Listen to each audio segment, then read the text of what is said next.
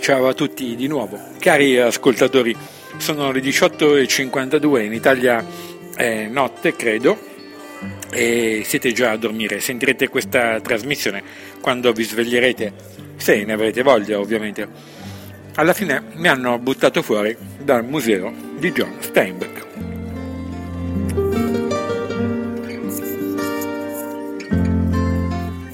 No, tranquilli, nessuna, non ho fatto niente di strano. È solo che è arrivata l'ora di chiusura e non me ne sono neanche accorto. Ho fatto tutte le foto che, erano, che volevo fare, ho visto tutto e mm, mi è piaciuto molto. È, stata veramente una visita mm, eccezionale. Ho superato quel momento di grande emozione che ho avuto all'inizio che mi ha portato a, a stare in un bar a registrare quella trasmissione precedente che forse avete ascoltato.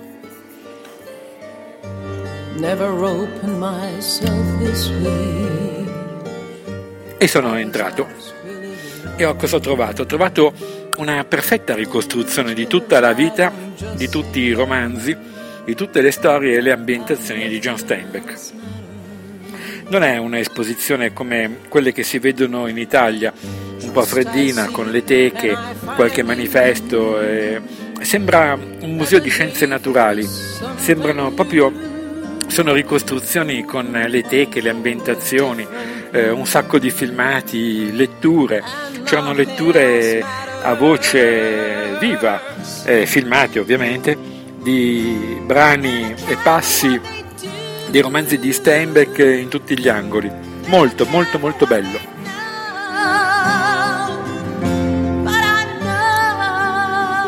Anche qui una differenza rispetto al nostro modo di presentare le cose, c'è una cura che noi non abbiamo, non abbiamo eh, nei musei, ma soprattutto per un motivo e qui mi ricollego ad alcune delle trasmissioni precedenti. Esiste nella cultura americana un rapporto molto stretto tra la cultura generale e la scienza. La, la scienza per loro è qualcosa di indissolubilmente legato alla allo studio nel mondo reale e quindi alla ricostruzione a partire dallo studio del mondo reale, alla riambientazione, alla ricollocazione, alla rappresentazione reale, concreta per chiunque voglia avvicinarsi al contenuto proprio di un'opera costruita, sia una teca, sia eh, una scena parlante. Eh, deve, essere, deve essere sempre qualcosa di pratico, di vivo e questo lo viene eh, ricalcato anche nella cultura letteraria. È chiaro, eh, in questo museo è chiarissimo, è evidente il legame tra la cultura eh, americana, l'insegnamento, la didattica e la ricerca scientifica perché si tratta un, dello stesso metodo. visitare, un, come abbiamo fatto durante l'ADE Institute, degli ambienti in cui, eh, biologici per esempio, o visitare il museo di Steinbeck non fa alcuna differenza, ma proprio nessuna, si vede che il metodo è lo stesso. E c'è una grande cura nei confronti dell'apprendimento, il visitatore è portato proprio a imparare che cosa, che cosa ha scritto, che cosa ha fatto, ha pensato, la vita stessa di Steinbeck è dentro il, il suo mondo, ci, ci, entra veramente. Questa è una grande, secondo me, una, una grande conquista eh, molto avanzata rispetto alla nostra cultura vecchia e, e boh, istituzionale, non so come dire, ma mono, monocorde proprio che non sa, non sa variare. Come ho già detto anche in un'altra trasmissione, quello che capita da noi è che quando si vede un oggetto, un contenuto, eh, poi sopra viene appiccicato qualche cosa delle attività piuttosto che delle rappresentazioni. Qui invece non so come spiegarmi, ma il legame è organico, è diretto, esiste, è integrato, eh, non esiste una separazione tra cultura, ricerca e didattica, è un tutt'uno. Nel momento in cui tu ricerchi devi anche comunicare, perché quando hai capito qualche cosa non puoi fare a meno di spiegarla e per spiegarla non puoi fare a meno di rappresentarla. E questa è, è questo passaggio in tre punti che è un pilastro dell'insegnamento e della cultura americana. Da noi invece le cose eh, basta spiegarle, stai dietro una cattedra, ne parli, bla bla bla bla bla, eh, poi che tu capisca o non capisca non ha nessuna importanza. E quindi la cultura è così, i musei sono così, eh, è tutta una forma molto astratta e molto estremamente distante in cui si vede proprio che non c'è partecipazione e alla fine del pubblico non, gliene frega niente a nessuno, esattamente come alla scuola degli studenti non frega assolutamente niente a nessuno in Italia. Eh, farò una trasmissione conclusiva su questo perché eh, voglio stabilire dei punti di comparazione mh, attraverso i quali la nostra, la nostra cultura ne esce completamente eh, vinta a mio parere e, e, la scuola non ha nessuna, nessun raffronto e mi fanno ridere tutti quelli che dicono che le università e le scuole americane valgono meno di quelle italiane, sono dei caproni imbecilli che non capiscono veramente eh, dove, dove, si trovano e in che direzione eh, stiamo andando.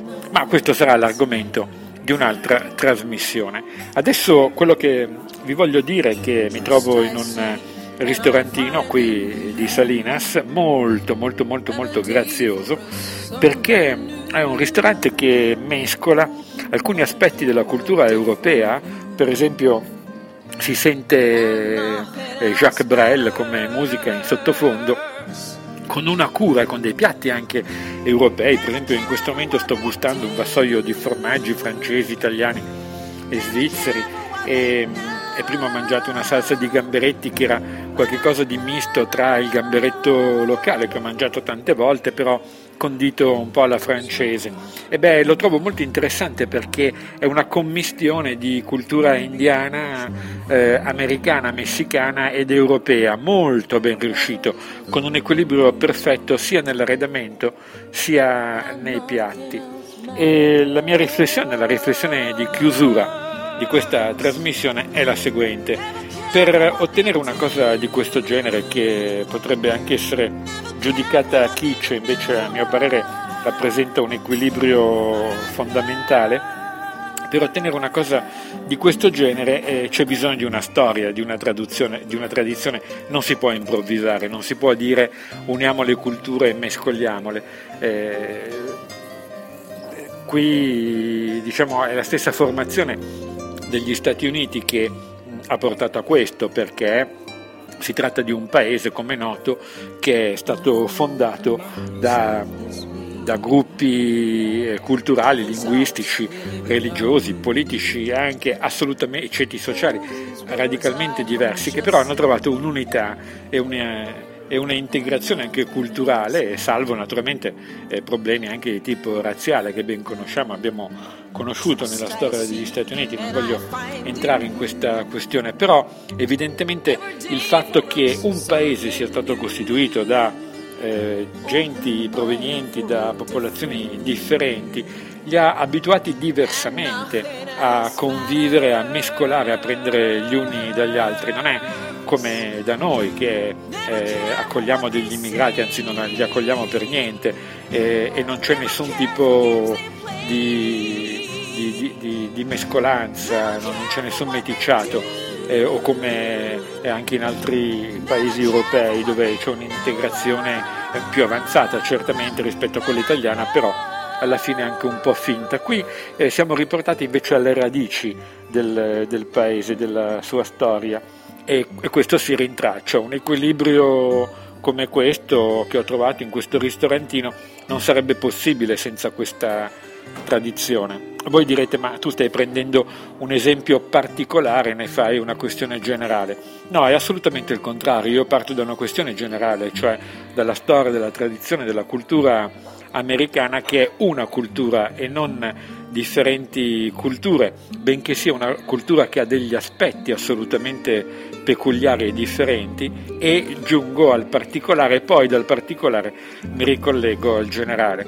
È un, è un, è un procedimento che eh, secondo me è corretto e, e, mi aiuta molto a comprendere eh, questo paese che è la prima volta che vedo, non voglio neanche generalizzare, sono in California, anzi in una parte della California, mi limito a quelle 5-6 località che ho visto, però questo, queste sono le mie riflessioni attuali. Ho un vino rosso splendido, avevo assaggiato il vino californiano credo un 25-30 anni fa, non mi era piaciuto, forse perché era di importazione, non lo so, eh, lo, lo trovo eccellente oggi, lo trovo un vino all'altezza dei buoni vini italiani e con grandi capacità di miglioramento sicuramente e, e che tendenzialmente può arrivare a toccare i migliori, a eguagliare i migliori vini italiani e francesi.